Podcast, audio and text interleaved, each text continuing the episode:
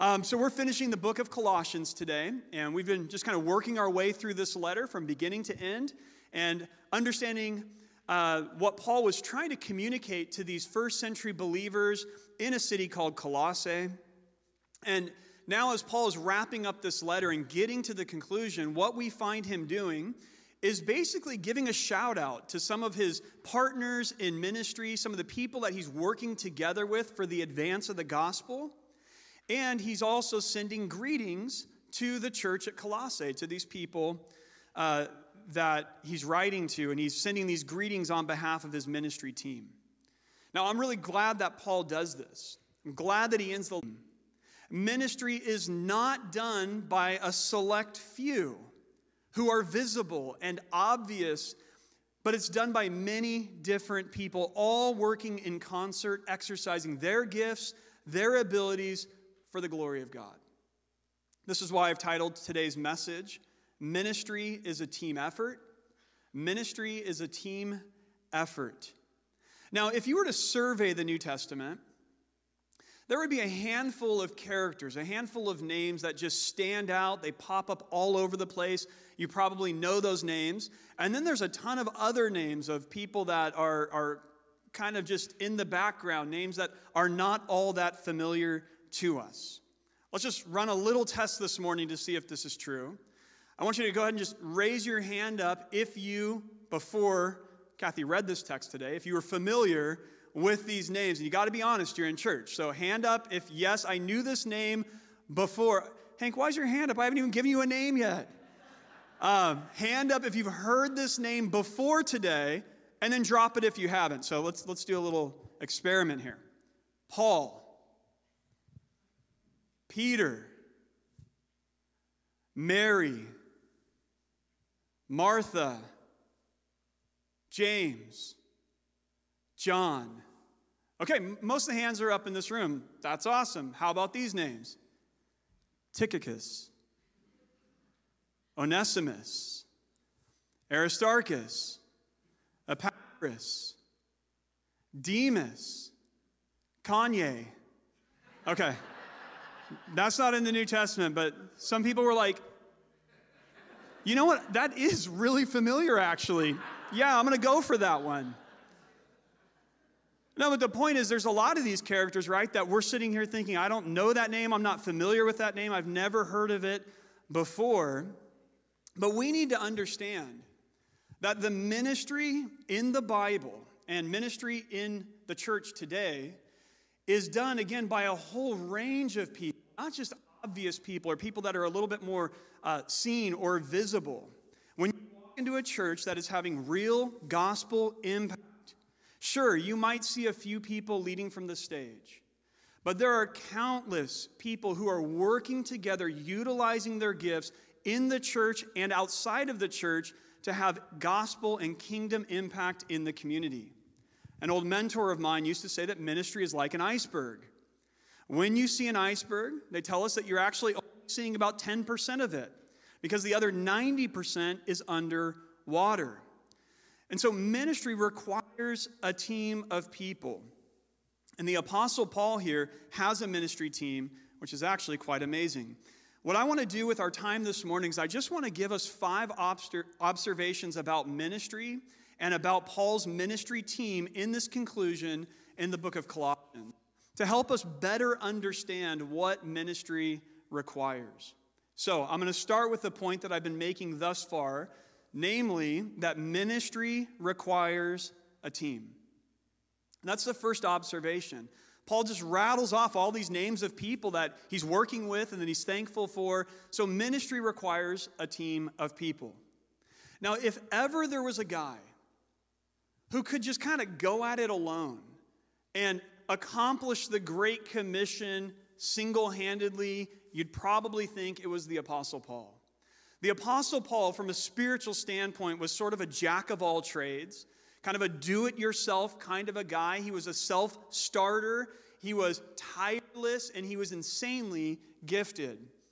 He was a guy who was a gifted evangelist. He was an ultra successful missionary and church planter. He was an apologist who defended the Christian faith from false teachers and from heresy. He was a first rate theologian who is credited with writing thirds of the New Testament. He was a miracle worker, he was a healer, he was a persuasive preacher, and he possessed countless spiritual gifts. So, again, if there was anybody who you would think could just kind of do this thing on his own, doesn't really need other people to participate, it would be the Apostle Paul.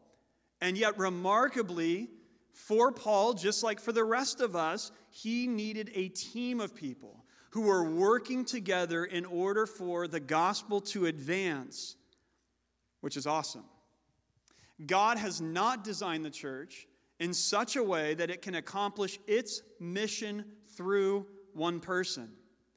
Instead, the Bible teaches that God has given every single Christian, every person who is filled with the Holy Spirit, God has given you certain talents and skills. He's wired you a certain and he's given you spiritual gifts that are intended to be used in cooperation with every other Christian in the church for the kingdom of God. Paul talks about this in numerous places. Romans 12 is one famous passage. Paul here is going to use a metaphor of the human body that he uses also in Corinthians to talk about the church. And the, the idea is that the human body has all these different members, all these different parts that all work in concert together to allow the body to do what it's supposed to do. And Paul applies that kind of metaphor to the church, and here's how he talks about it in Romans. Paul writes, For as in one body we have many members, and the members do not all have the same function, so we, though many, are one body in Christ and individually members of one another. Having gifts that differ according to the grace given to us, let us use them. If prophecy, in proportion to our faith if service in our serving, the one who teaches in his teaching, the one who exhorts in his exhortation, the one who contributes in generosity, the one who leads with zeal, the one who does acts of mercy with cheerfulness. So, Paul there is talking about how everybody is a part of this body. We're all different members, and he talks there about a range of spiritual gifts that are distributed by the Holy Spirit among the Christian community. We're all called to ministry, we're all called to contribute to the work of the gospel. So, we as Christians need to look at the church and we need to look at our broader community that we live in and we, we need to ask ourselves, what are the needs? And try to identify those. And then we need to look introspectively and say, how has God wired me? Where can I step up? How can I serve? How can I leverage the things that God has given me for the gospel and for God's kingdom. Now, it's remarkable to me how diverse the group of people at the end of Colossians are, and how diverse their gift set is, or how diverse the things that they contribute to the ministry is. And so I want to spend a few minutes just walking through this text and, and just helping all of us to see the incredible diversity that is on display here in Colossians. Because again, I think we have a pretty limited sometimes view of what it means to serve in ministry or the different ways that you can serve in ministry, but that is just not the case. So we're going to spend a few minutes here just walking through the text, and I want to show you this level of diversity. Let's start again at verse 7. Paul writes this He says, Tychicus will tell you all about my activities he is a beloved brother and faithful minister and fellow servant in the Lord. I have sent him to you for this very purpose, that you may know how we are and that he may encourage your hearts. And with him, Onesimus, our faithful and beloved brother, who is one of you.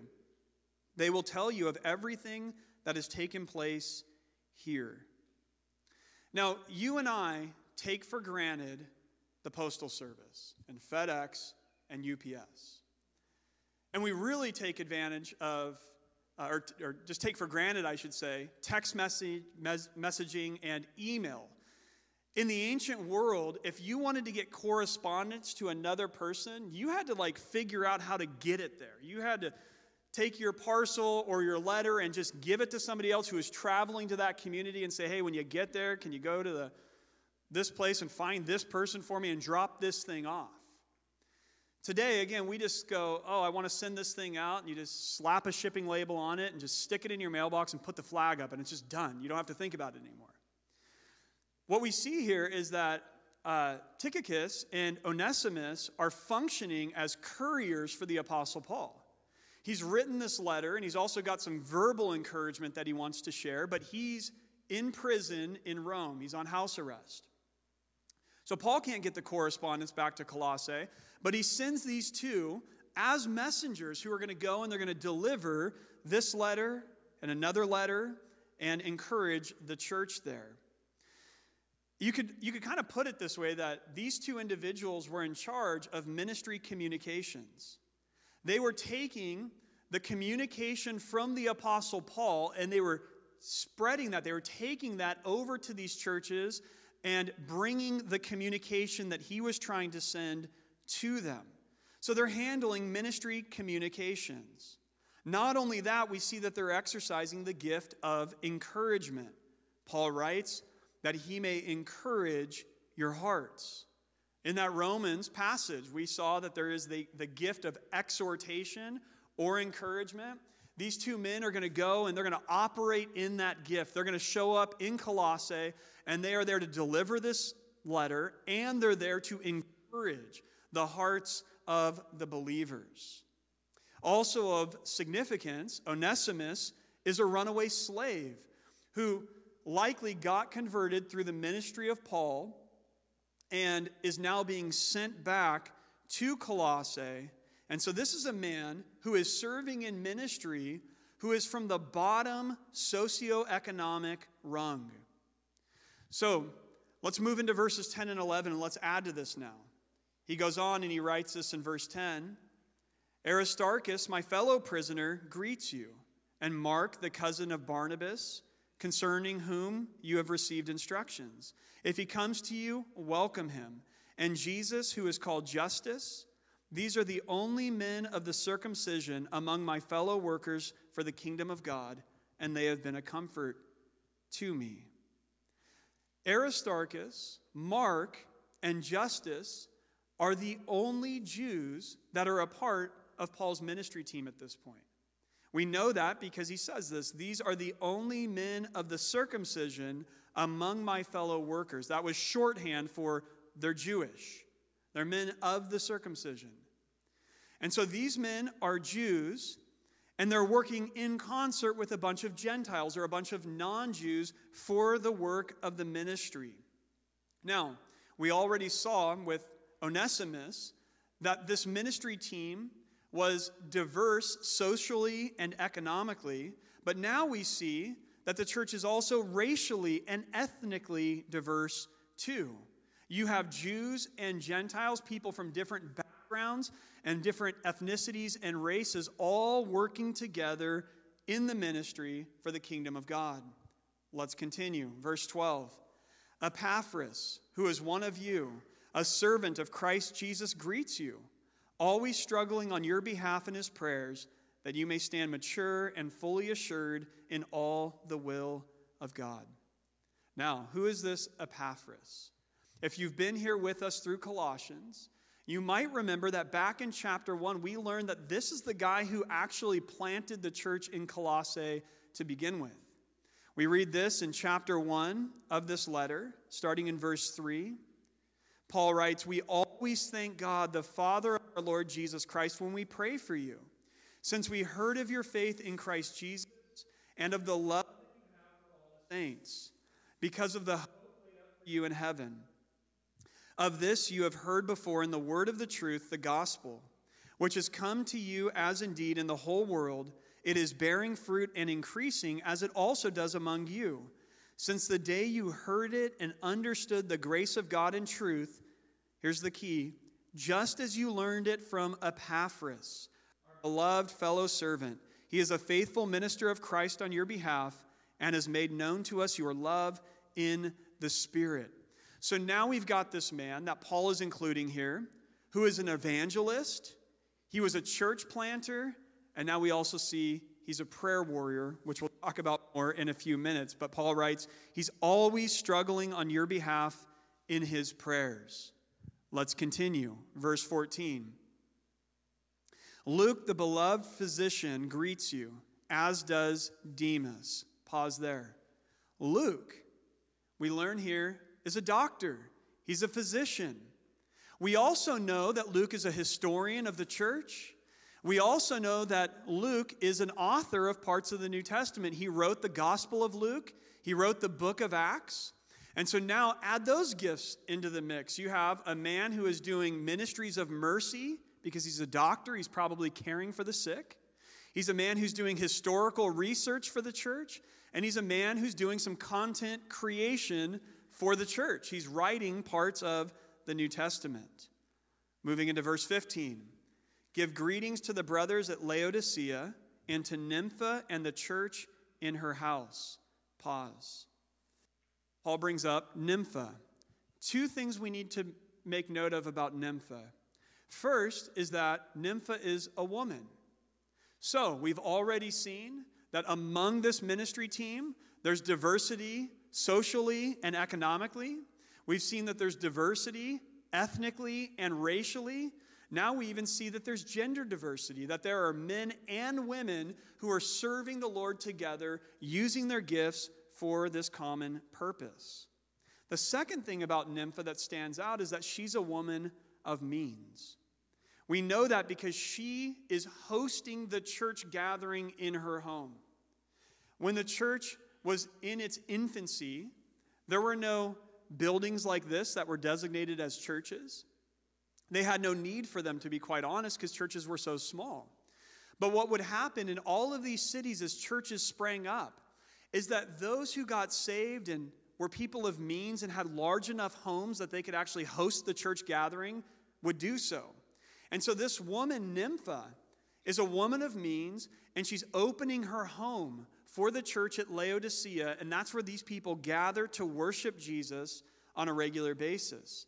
So we see her exercising her gifts of generosity, the gift of hospitality, and presumably leadership by hosting a church in her home.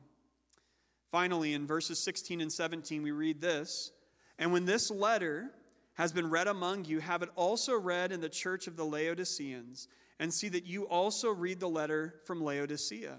And say to Archippus, See that you fulfill the ministry that you have received in the Lord.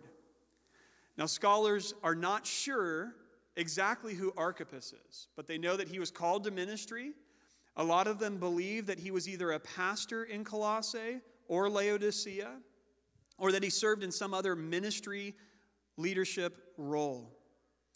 One last person I do want to point out who's not here at the end of Colossians is a man named Timothy. In Colossians 1 1, we find Timothy written about there at the very beginning of this letter. Paul writes this Paul, an apostle of Christ Jesus, by the will of God, and Timothy, our brother. So, Timothy is also a part of this ministry team. Timothy was a missionary with Paul, and Timothy was a man who's going to be installed as a very young pastor over the church at Ephesus. So, let's tie all of these things together. The church is socially and economically diverse, it's racially and ethnically diverse, it's diverse with regard to gender, and now we even see that there's generational diversity because Timothy is a young man who is serving in ministry. So young and old are serving the Lord together. So, what do we have here as we think about the church at Colossae and what Paul writes here at the end? What we have is we have a network of three house churches one in Colossae, one in Laodicea, and one in Hierapolis. So, a network of three house churches that are bursting with spiritual life. These are new, vibrant, dynamic communities of faith. And we also find that the group of individuals that are participating in this work to make it a reality are incredibly diverse. There are Jews and Gentiles, and men and women, and young and old, and rich and poor, all leveraging whatever God has given to them for the work of the gospel. And what gifts do they bring to the table? I'm going to put them on the screen for you here. And this is not exhaustive, but Paul is a missional strategist, a theologian, an evangelist, and a preacher. Luke engages in ministries of mercy, historical research, and content creation for the church. Epaphras does the work of evangelism, church planting, and is a prayer warrior. Nympha operates with the gifts of hospitality, generosity, and administrative leadership within the church. Tychicus and Onesimus handle communications between the faith communities and exercise the gift of exhortation or encouragement. And Timothy functions as a missionary and a pastor teacher. Ministry requires a team. And guess what? The day you say yes to Jesus, you get a jersey. You're added to the team. And so, some questions that you and I need to ask ourselves are where can I serve within the body of Christ? What am I doing now to contribute to the work of the ministry?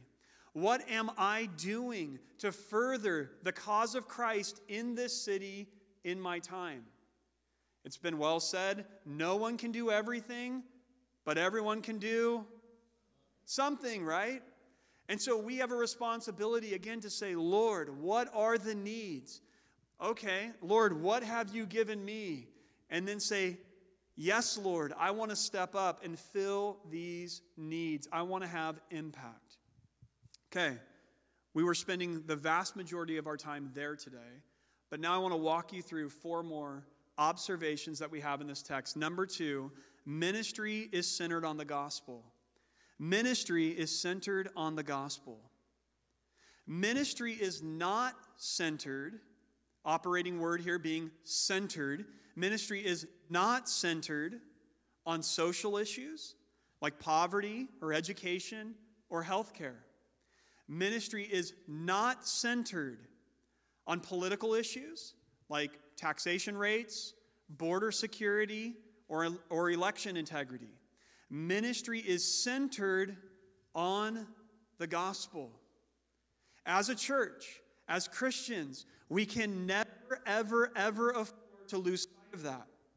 And the reason why that is, is because the gospel is the message that tells about the life, death, and resurrection of Jesus Christ and how God, through the life, death, and resurrection of Jesus Christ, rescues sinners so that they can be forgiven of their sins and they can experience true life fullness of life, eternal life in the love of God.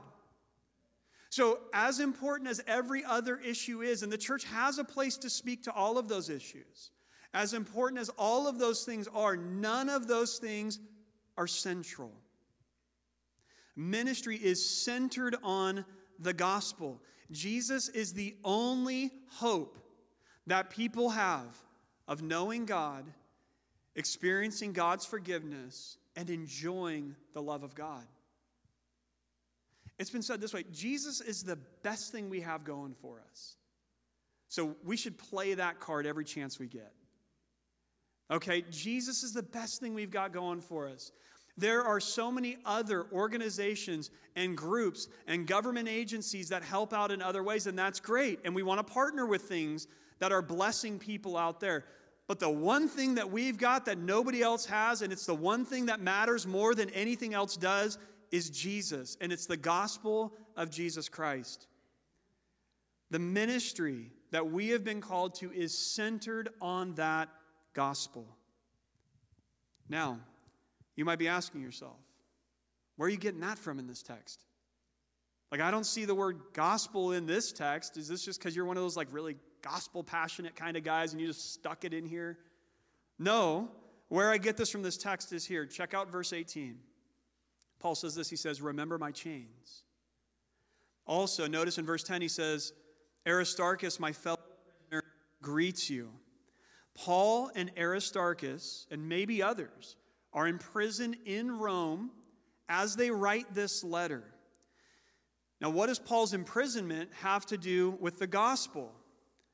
Answer The gospel is the reason that Paul is in prison. Paul did not go to prison for petty theft. Okay, Paul did not go to prison for tax evasion. Paul went to prison because he was preaching the disruptive, countercultural message of the gospel. We saw last week in verse 3. Is this cutting in and out on me? It is, huh? Thank God I have a loud voice. Because if this thing goes out, I'm just going to keep on shouting. But here we go Colossians 4 3. Here's what we saw last week. Paul said this At the same time, pray also for us that God may open to us a door for the word to declare the mystery of Christ, on account of which I am in prison. So it was because he was declaring the mystery of Christ, which we talked about last week, means the gospel. It was because he was preaching the gospel that he found himself in prison. So Paul and his team were focused, laser focused on the gospel. They were focused on sharing that message and seeing people come to know Jesus and experience life in him. And they were focused on seeing people who, who had received Jesus growing in their understanding of the gospel and allowing the good news of the gospel to transform them into the image of Christ. In fact, family, that's what this entire letter has been about. Paul helping these Christians to know the gospel and to understand how the gospel should reshape them in the image of their Creator. We saw that back in chapter 3. There are lots of good things that Christians can and should do feed the hungry, care for the sick, welcome the immigrant. I could go on. But the great thing that we can and should do is give people Jesus. Is this true of your life? Is, is this the focus of your life? Is it the gospel? Is it wanting to share that message with people? Not in annoying, combative ways. No, we learned last week about how to healthily do that. But is that the passion of your life? That right now you look at the relationships around you, you look at our community and all of its brokenness and all of its issues, and say to yourself, man, if they just knew Jesus, Jesus would change everything in that person, and Jesus would start to correct all that is wrong right now. And I want to tell them. Is that the focus of your life? Is that the focus of your ministry? Ministry is centered on the gospel. Observation number three, moving along here ministry requires earnest prayer. Where was I most convicted this last week preparing this sermon? Observation number three. Ministry requires earnest prayer. Look again at verse 12. Epaphras, who is one of you, a servant of Christ Jesus, greets you, always struggling. If you write in your Bible, you should underline or circle that word. Always struggling on your behalf in his prayers that you may stand mature and fully assured in all the will of God. As I already mentioned, Epaphras is the man who planted this church in Colossae. Epaphras likely got converted through Paul's preaching in a neighboring town called Ephesus. And after he got converted, he was so fired up about Jesus and about what the Holy Spirit was doing in his life, he went back home to Colossae and just started telling people. And as he started telling people, God used him to reach people, and people got saved. And when they got saved and put their faith in Jesus, a tiny little church was formed there, the church at Colossae. And this little church was near and dear to Epaphras' heart. He loved them, he cared for them like a shepherd cares for sheep. And as Paul concludes this letter, he writes to his friends in Colossae that he's never met, and he just wants to encourage them and say, I want you to know how much Epaphras loves you. And I want you to know how much he cares for you. I want you to know that he struggles for you in his prayers. This word struggling, uh, some of your translations might put it this way laboring or even wrestling. It's a Greek word that we get the English word agonize from. That he was agonizing in prayer for these new believers. In fact, it's the same word that is used to describe Jesus' prayer in the Garden of Gethsemane, where Jesus knew that his betrayer was at hand. Jesus knew that the cross was before him. And Jesus is in the garden the night before the crucifixion, and he is praying and he is agonizing in prayer. And Luke's gospel actually says that he was agonizing so much in prayer that he, he sweat great drops of blood, as it were. And now Paul uses that same word to describe the way that this man, Epaphras, has been praying for the church and for these believers and for the work of the gospel in Colossae. So this is intense, earnest, concerned, heartfelt prayer. This is the kind of prayer that says, God, I am not going away until I see your power at work. I'm just going to keep crying out and begging and asking you to move, to do something here, to work in this situation, and I'm just not going away. He's agonizing in prayer. No wonder God did a work in Colossae. No wonder this church was formed there and people were being saved. Paul, Epaphras, and the other Christians that were with them were going to battle, so to speak, on their knees, consistently before the Lord, saying, God, work in Colossae, protect them from false teaching, allow the gospel to continue to spread, bring more people to the faith, grow them, mature them in their faith, praying and praying, and God was delighted to answer that prayer. It's no coincidence that if you study church history and you study the great awakenings and revivals that have happened, the predecessor in every single instance is a revival in prayer. That the church became convinced, maybe it was a revelation of the Holy Spirit, maybe it was through the preaching of God's word, but the church became convinced that the power to save people, the power for revival, is not in our creativity, it's actually not in our strength whatsoever. It's a power that belongs to the Lord, that He's the one that saves, that He's the one who could sweep through Santa Barbara and Goleta and the Central Coast in 2022 and sweep up a massive harvest of people. The, the church comes to a place where we just reckon with that reality. Yeah, we say we believe that salvation belongs to the Lord. Like last week, we talked about God has to open the door to people's hearts for them to receive the word. We say we believe that, but is it reflected in our prayers? Where we are just begging, God, you could do it.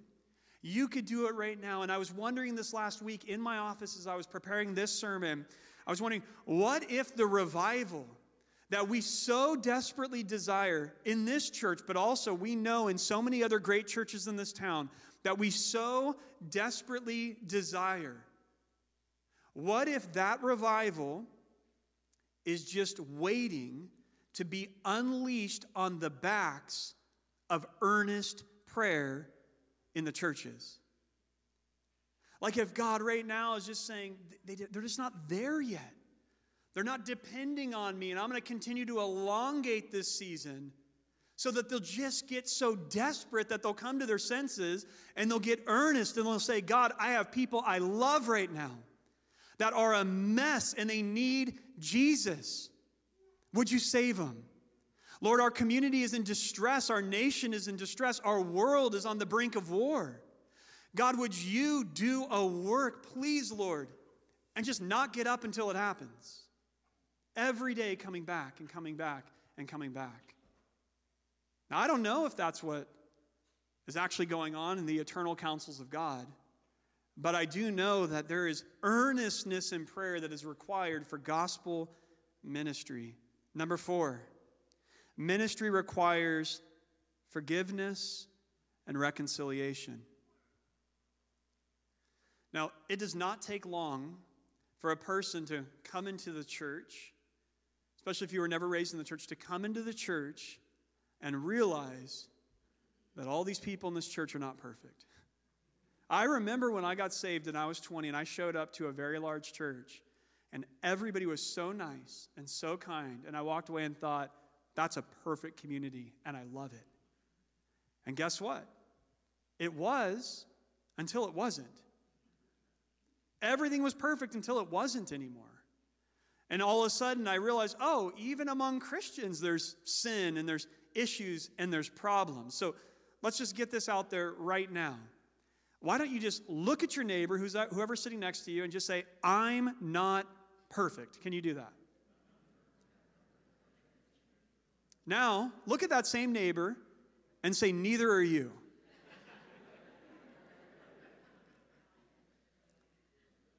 It feels like we had more energy saying the second one than we had saying the first one. There could be something to that. But it's just, it's, it's the truth, guys. We're not perfect. We know that, of course. But we're all flawed. We all have problems. The Spirit of God is still having to work and refine us and make us more like Jesus. And so, Christians, as we know, are forgiven people. We're not perfect people. Big difference there. And when you are in the church with, with each other and you're doing ministry together, there are times that a brother or a sister in Christ is going to sin against you or do something that hurts you. And in order for the church to be the church and for us to be effective in ministry, it requires that you and I exercise the maturity and the grace to forgive those people and to fix our broken relationship with them. There is a person on this ministry team list that the Apostle Paul needed to reconcile with. We find him in verse 10, and his name is Mark. He's the cousin of Barnabas. He writes this Aristarchus, my fellow prisoner, greets you, and Mark, the cousin of Barnabas, concerning whom you have received instructions. If he comes to you, what does Paul say? Welcome him. Now, if you rewind a couple of years, in Paul's life and in his ministry, what you find in the book of Acts is that Paul and Mark had a big falling out. Paul and Barnabas took Barnabas' younger cousin Mark on the first missionary journey that they took out from the church at Antioch. And guess what? On that trip, it was not easy, it was challenging, and Mark decided, I'm going home to mom. That's a paraphrase but actually, a lot of uh, scholars think that. uh, I'm going to go home. And he just quit on the team halfway through. And Paul was tweaked by this. And so when Paul and Barnabas start strategizing about mission trip number two, hey, let's go do it all again, Barnabas wants to bring Mark again. And Paul says, no way. There's no room for quitters on this ministry team. And the divide was so deep that Paul and Barnabas end up themselves separating because they just couldn't come to agreement over whether or not Mark could participate. So Barnabas takes Mark, and Paul takes another missionary, and they go their separate ways. And God, in His providence and in His wisdom, He uses even our sin and our mistakes, and now the church goes out in two different directions and has greater impact on missionary journey number two. But the point is, there was a deep issue, a deep conflict, and there was no resolution in the book of Acts. Paul was tweaked. But that didn't last forever. Eventually, Paul and Mark reconciled. Forgiveness was extended, and they were able to work together and serve together once again. And now, here in the book of Colossians, Paul's saying, Listen, if Mark ends up coming to Colossae, you need to welcome him, meaning receive him as a brother. Paul is commending him that, hey, we are together, we're on the same team, we're all good. One of Satan's most effective tools for disrupting effective gospel ministry is to drive a wedge between Christians through unforgiveness. It's a divide and conquer strategy. One day we're working together, one day we have the same focus, we're serving Jesus, we have this mission in mind, it's all good, and then something happens Sin happens because we're broken people, and Satan says, That's a great foothold. That's a wonderful opportunity. And he divides and separates, and all of a sudden there's disunity and dysfunction in the body of Christ. He does this in your marriage too, he does this in your friendships as well. But all of a sudden there's this division, and now instead of us doing effective gospel ministry together, factions break out and there's divisions, and God forbid there's church splits and all sorts of terrible things that do happen. And guess what? Satan is loving every minute of it.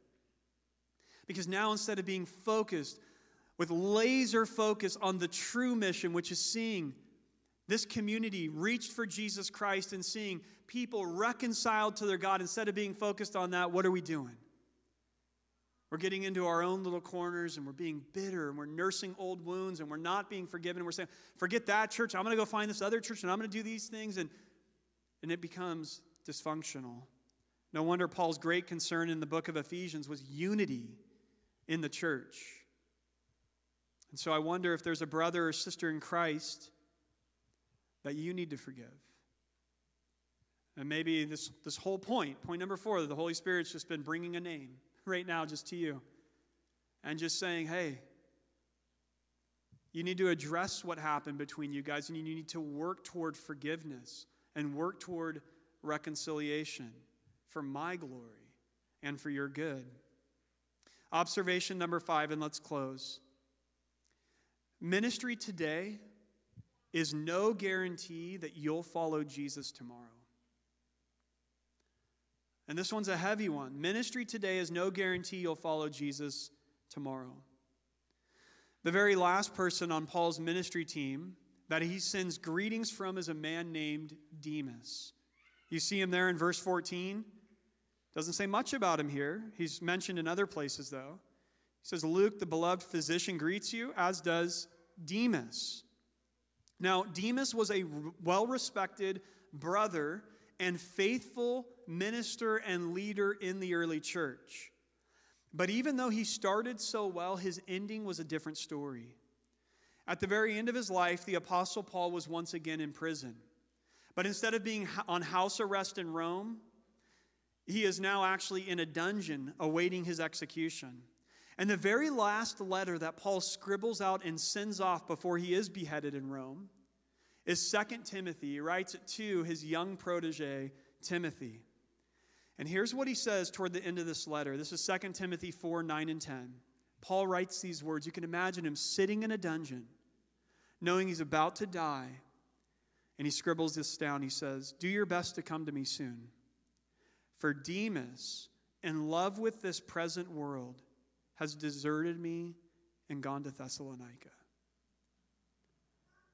I mean, the words almost stick or your tongue almost sticks to the roof of your mouth as you just say those words. Come to me quickly, for Demas, in love with this present world, has deserted me. Demas deserted Paul. When Demas was, or when Paul was in prison the first time writing Colossians, he was on house arrest, as I've said. But now he's in a dungeon and he's about to be executed. And for Demas, this second imprisonment of Paul opened his eyes possibly to just all that was truly at stake in following Jesus Christ. That this could actually end up in his death. And for one reason or another, Demas decided that the price was too high. Saving his own neck was more important than staying with Paul, and so he bailed and he took off to Thessalonica. Demas found himself in love with this present world or another way to translate this is more concerned with this present life than with eternity. Now, we would hope that at some point Demas came to his senses and he came back to the Lord and got his priorities right, but there's just no way to know. Now, there are two takeaways from this. Number one is what I already said, the, the way I titled this observation. The first thing that we need to take away is this that just because somebody's doing ministry today, no matter what level of ministry they're doing, just because they're doing that today, that is no guarantee that they're still going to follow Jesus tomorrow. And so, for all of us, we need to always assess and say, Am I growing in my faith? Am I moving forward spiritually? Not just, Oh, am I serving? Am I doing these things? Because you can serve in the flesh. Am I becoming more like Jesus? Am I growing? That's what we need to pay attention to. The second thing we can take away from this, though, is this we cannot put our hope in people, even leaders. Demas was a well respected leader in the early church, and he became an apostate. Paul couldn't have been the only one who was crushed by Demas's apostasy.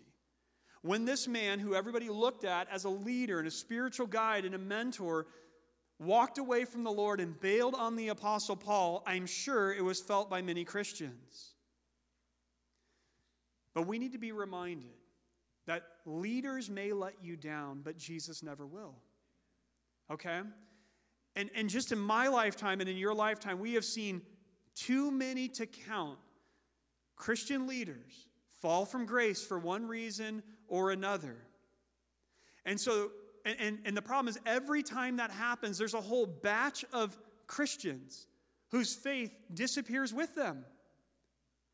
Because the problem is that we have a tendency to so elevate people that are doing ministry, so elevate somebody who's serving the Lord, that we start to not just put respect toward them or say, hey, I'm going to imitate them, but we actually start locating our hope in them. And our faith becomes intertwined with their faith. And so when they fall, we fall with them.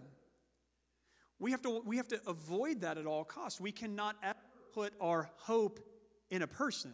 No matter how godly they are, no matter how gifted they are, we put our hope in Jesus because Jesus will never let us down. So we should respect, trust, and imitate spiritual leaders, but we do not put our hope in them. Jesus is the only one who is strong enough. He's a rock that will never, ever be moved. He's the only one. And so we build our life and we found our faith on Jesus and Jesus alone. Okay, let's wrap this up.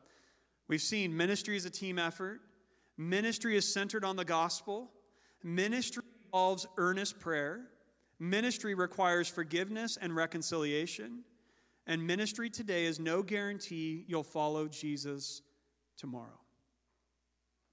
So, what about you, friend? If you're a Christian here today, where are you leveraging what God has given you for the work of the gospel? What are you doing right now and saying, Lord, this is who you've created me to be. This is how you've gifted me. These are the things that are at my disposal, and I'm giving them to you. I'm serving you. I'm leveraging this for kingdom purposes. If you have great answers to that, awesome. Keep on pressing forward. If you don't, Explore that and be open to exploring that in community with other believers.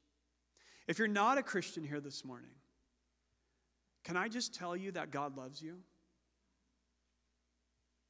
John 3:16 says for God so loved the world that he gave his one and only son that whoever would believe in him would not perish but have everlasting life. The whole reason why Jesus has not come back yet the whole reason why the church is still on planet Earth and not in glory is for people just like you. In 2 Peter 3 9, we read, The Lord is not slow to fulfill his promise, as some count slowness, but is patient toward you, not wishing that any should perish, but that all should reach repentance. So if you are not a Christian here this morning, God cares about you. And more than anything else, what God wants is He wants to draw you to repentance so that you come to a place where you declare, Jesus is Lord.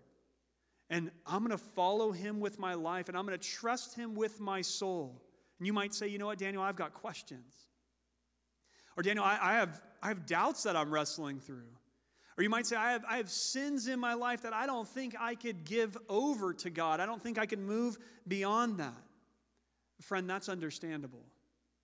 But God is not intimidated by any of that. God has been rescuing people like you and me from sin and from death for thousands of years. And He is still rescuing people today. You know what? This room of people right here is a bunch of people who are sinners and who are broken and who don't have it all together, but are right now being rescued by God Himself. And all we want to say to you, if you're not a Christian here tomorrow, or this morning, is we would love for you to know the God that we love and serve, and we would love to see you open your heart and your life up to God and say, you know what? I can't save myself. Would you rescue a guy like me or a girl like me? And guess what? If you pray a prayer like that, if you have a posture of heart like that, you're going to find that Jesus is going to forgive you of your sins, and the Holy Spirit is going to come into your life, and He's going to start transforming you from the inside out. And that is our earnest prayer for you this morning. Let's pray together.